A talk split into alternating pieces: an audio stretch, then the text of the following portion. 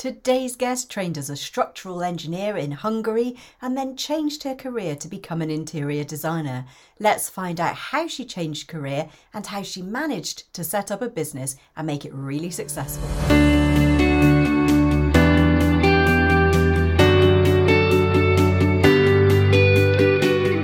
Welcome to the Hubcast, brought to you by the Interior Designers Hub, where we help and support interior designers to get trained, get into the industry, and to grow wildly successful businesses. If you want to work in the field you love, create the lifestyle you desire, and make the money you truly deserve, you're in the right place. I'm your host, Kate Hatherall. Let's get into it.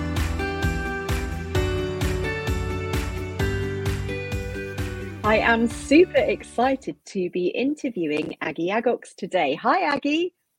Hi, Kate. How are you? Nice to be here as well. Very well. Thank you. Thank you very much for joining the Hubcast today. Yeah, thank you for having me. So can you tell us a little bit about your business? You're already an interior designer. So what sort of design do you do? Where are you? Yeah, so I am based just outside North London now. Just last year, we bought a little house with my partner, so I moved out of London. But I still kind of covering the North London area and Hertfordshire. I have been in business the second time in interior design since 2020, and I mostly design and manage full renovations in contemporary, minimal, soft industrial style. So amazing. I have a different profession too before that, but I have been. I did qualify as an interior designer back in 2010. And I kind of started picking up clients back home in Hungary. But then I moved to London in 2013, and that was just not even in the picture. I didn't know anyone, so it was easy to get a job in my original profession as a structural engineer, construction commercial manager. And then I just forgot about it until 2020, I guess. Okay, yeah, so talk me through kind of how that whole journey sort of worked. So when you kind of became an adult, did you go and study the structural engineering, or was there some stuff that you did before that? Talk us through kind of the chronology of it. Yeah, so after high school, which we finish around the age of 18, I went to university and I got a master's degree in structural engineering. Now as much as I loved uni, and I actually still do love this profession, it was kind of suggested by my grandmother. So she probably saw something I didn't at the time that I would enjoy that. So it was kind of her idea that I go to this architecture, civil engineering route. So I finished my master's degree in 5 years, but I was already working full-time in construction, and I carried on working in construction basically up to 2 years ago. So even when I had a little gap year in 2009, 2010, my first kind of burnout, that's when I enrolled into this interior design course, which was, I just thought always like that's such a cool thing, but I never actually thought of getting a qualification. So this time, taking some break from my profession, I enrolled into a course and I completed. It was very different back then, I must say. It was very, very different. And I was just lucky to have some clients, but they were more like a paid hobby. I wasn't really doing it in a business setup, and I didn't even think of how to set up a business around interior design. Yeah. And so it sounds as though you've had a passion for interior design for quite a long time. So what was the trigger for you to say, right, now I'm going to go for it? This is a very interesting question, because I think the love for interior design in the first place was probably coming from a place where I grew up with my father, and our living conditions were not very ideal, not just because of the lack of a woman in the house, but just like generally as well. We were not like poor, but there was just no mean of having a beautiful home. And I just remember from very early on, like 6-year-old, I can remember back, I was always dreaming about a beautiful house, beautiful family and all that. And when I first got married, I was kind of like planning for a baby and all that. And that's when it hit me that I need to be a bit more free from employment, and I just want to be in control in my time and in my life a little bit more. And it was actually a result of quite a long thinking process, should I say, in which period I didn't come up with anything, but then it was just like this. And then why not interior design when I have loved it so much and so for so long? So this is what just kind of like just a sign at the time to pursue that. Yeah. So how did you pursue it? How did you put things in place? What did you actually do to move from structural engineering into being interior design? Obviously, you already had your qualification from years before, but how did you then get started with your business? Yeah, so the first time around, it was just pure luck, really. I was telling friends and family that I have just completed this. The internet, there was probably not even Instagram at the time, I don't know. So a friend contacted me with some of his contact was looking for an interior designer, and it was just rolling on and on from that point. Like their friends also contacted me, and then their friends and their friends. But while the second time, I couldn't have done it without the hub, because I did start in 2019 thinking about, okay, so now that I'm a bit more settled, like physically and like legally as well in the country, I knew more people. Obviously, I had my work connections and more friends as well. So I started by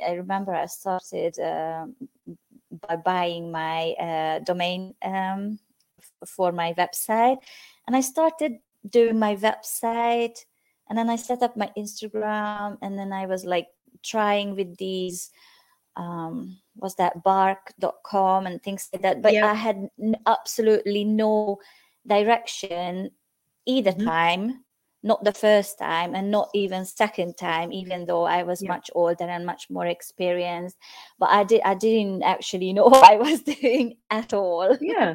But nobody teaches us this stuff, right? It's not as if they teach you how to set up a business in school or even in design school. These things aren't really taught. And even though I already got a second master's degree in business later on, and in 2017, and then that's also wasn't helpful in this particular situation. So there's a real difference, isn't there, between setting up a small business and studying business. It's kind of they're different feet. I mean, that business roadmap, your business roadmap, I do believe it would be kind of applicable to a whole range of businesses, to be honest. I find it very there are lots of things that you can use in other setting up other businesses as well, but But even in this business school, which was specifically for people who already had master's degrees in other professions, they don't actually tell you how to set up. They more tell you about how to run a business and cash flow and accounting and all sorts of things, yes. But finances, but not actually setting up a business. So, and since then, I have done so many courses, I can't even tell you, but there were bits of it that was very similar to some part of the your roadmap, but none of them actually tells you how to set up a business like this. So when you joined the hub, you then had access to the roadmap and then all of the trainings that went alongside that. So how did that help you to get your business going? So that massively helped me, and I think my first touch point with the hub was actually the pricing challenge. Yeah, and then that just I don't know if we had to join to any Facebook groups at that point or something like that, but I know that after that, within weeks, there was the design challenge, which you are about to run again, or is it running already? Yes, this week. Moment. I love that one. Absolutely love that one. And that was more like a little bit, because there were some little videos, you talking to us on the pricing challenge as well. But doing the design challenge was just like a reinforcing of like how you work and what kind of person you are, and support from your team as well. So I did that, and I think somehow that's what made me go on the website. And the short version of the roadmap was one of the free resources at the time, yeah. And that was like, yeah, I need that one. Whatever is what I need. That was something like, it was already super helpful, and the what not to do at this stage was almost even more helpful than the what to do at this stage. And that's when I actually joined the hub. Like this whole little journey that I described was probably the matter of 2-3 weeks, and then in early January 2020, I was already a hub insider. The actual trainings around the business setup, that's something I still go back again and again.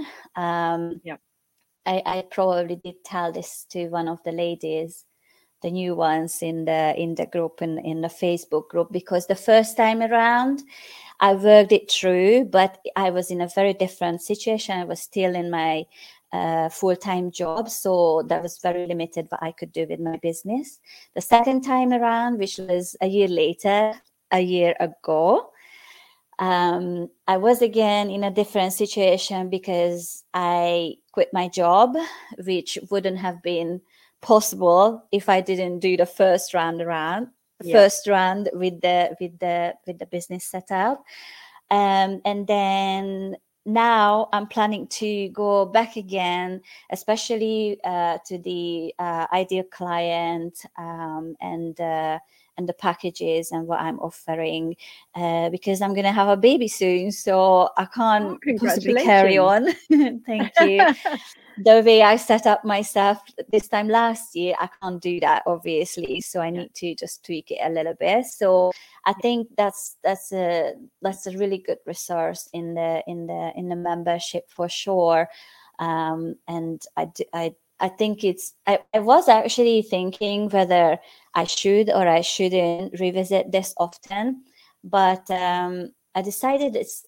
If it's needed to be revisited, then just do it. There's no Absolutely. Big deal. I had to change anyway. I think businesses change and businesses evolve, and all of those sort of foundational pieces of work that you do that say this is how I want my business to be. It can be a great starting point, but actually things can change, and you know your life circumstances can change as they have with you, and it's okay to go back and to revisit things and to plan things differently than you did before.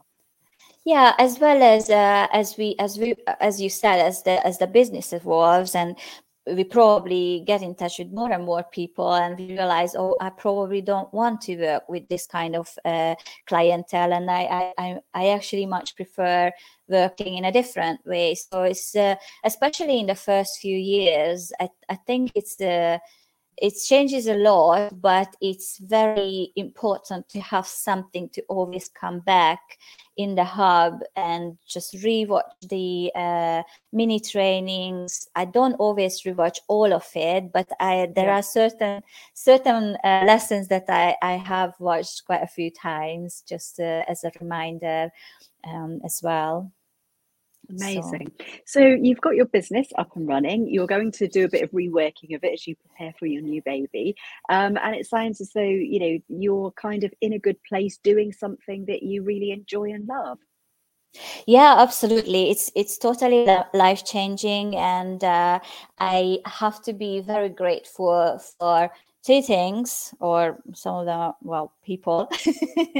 One is certainly the hub, and then and particularly this business roadmap, but also the community in the Facebook, even though I haven't been very active in the past month because I was just taking a break, but that's priceless. And you know, when there is this lesson about the imposter syndrome, I think it's massively helpful to avoid that as well.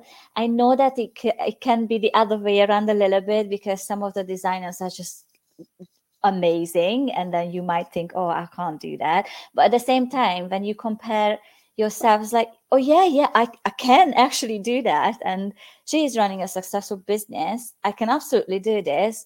So that's all fine. So, but also it's just a fun environment to be as well. And then obviously my partner is very supportive. He's allowing me to pursue my dream. I didn't have to make any kind of sort of deal with him, is like in terms of how long we can go on like this. He just said his only condition was just not to give up. So that's not an option. Now I've started. Obviously, it's quite hard at the beginning. I'm not quite hitting all the goals that I would love to. But at the same time, I set probably too big a goals as well. So absolutely, so. And you feel your way through it as well, don't you? And sometimes you have to adjust expectations of how it's going to be. But I'm so pleased for you, and so pleased that you're really, you know, you found your thing and that you're really enjoying it. If there was some advice that you could give either your younger self or somebody starting out now, what advice would you give? For my younger self, I probably, this is hard. I think for someone who starts now, I would certainly suggest that they start within a design firm first, to get a bit more confidence, but with a deadline for actually moving on and do it by themselves. The sooner the better, I think. I have been interested in joining a design firm as well when I decided to pursue this again. But to be honest, the salaries they pay is totally not worth the effort that the designers have to put in. So I would certainly encourage people to go solo or build their own business, and even just like a one-person business or with a small team that I'm planning. I'm not planning on a big firm at all. So just to, because in more protective environment, which a design firm can give you, it's easier to learn and thrive because it's safer, but then you have to get out and do your own thing because it becomes very restrictive very soon. Amazing. Okay, thank you so much. It's really interesting to hear your journey and to see how you've got where you are today. Aggie, are you happy to play a game of designer this or that to round off our session? Yeah, I'm very excited. That sounds like fun. It is. It's going to be fun. It might be very surprising what I will say. I think sometimes people are surprised by their answers, I have to say. Yeah. Okay, so I'm going to put a minute on the clock and then I'm going to give you some different options and you just need to choose which is your favourite. Are you ready? I'm ready. Okay, here we go. Coordinated or eclectic? Eclectic. Brass or chrome? Brass. Farrow and Ball or Little Green? Oh my God, Little Green. Little Green, okay. Art Deco or pop art? Art Deco. Floral or plain? Plain. Symmetrical or asymmetrical? Asymmetrical. New or recycled? Recycled. Leather or vegan? Leather. Brand paints or colour matched paints? Brand paints. Faux plants or real plants? Real plants all the way. Plumping cushions or karate chopping cushions? Plumping then karate. Both, I'm not sure that's allowed. Okay, we are out of time. Aggie, thank you so much for playing designer this or that with me today. Thank you very much. Good questions, by the way. I thought they were easier. They were not that easy. It's not easy when you're on the spot, is it? Definitely not. Aggie, thank you so much for joining me here today on the Hubcast and sharing your journey into interior design. And we wish you all of the success for the future, not just for the business, but with the baby as well. And yeah, thank you very much for being here today. Thank you very much, Kate, for inviting me today. Thank you for tuning in to Hubcast by the Interior Designers Hub. If you've enjoyed this podcast, please take a screenshot and share it to Facebook, Instagram, or your favourite social media channel. Make sure to tag me in at Interior Designers Hub and let me know what you enjoyed about this episode. I reply to each and every comment. I'd also like to offer you an incredible free gift, which is going to show you the exact roadmap that you need to take to become a wildly successful interior designer. It shares our secrets to business success. If you'd like to get your hands on that, head on over to interiordesignershub.co.uk/roadmap right now. Thanks so much for listening, and I'll see you next time.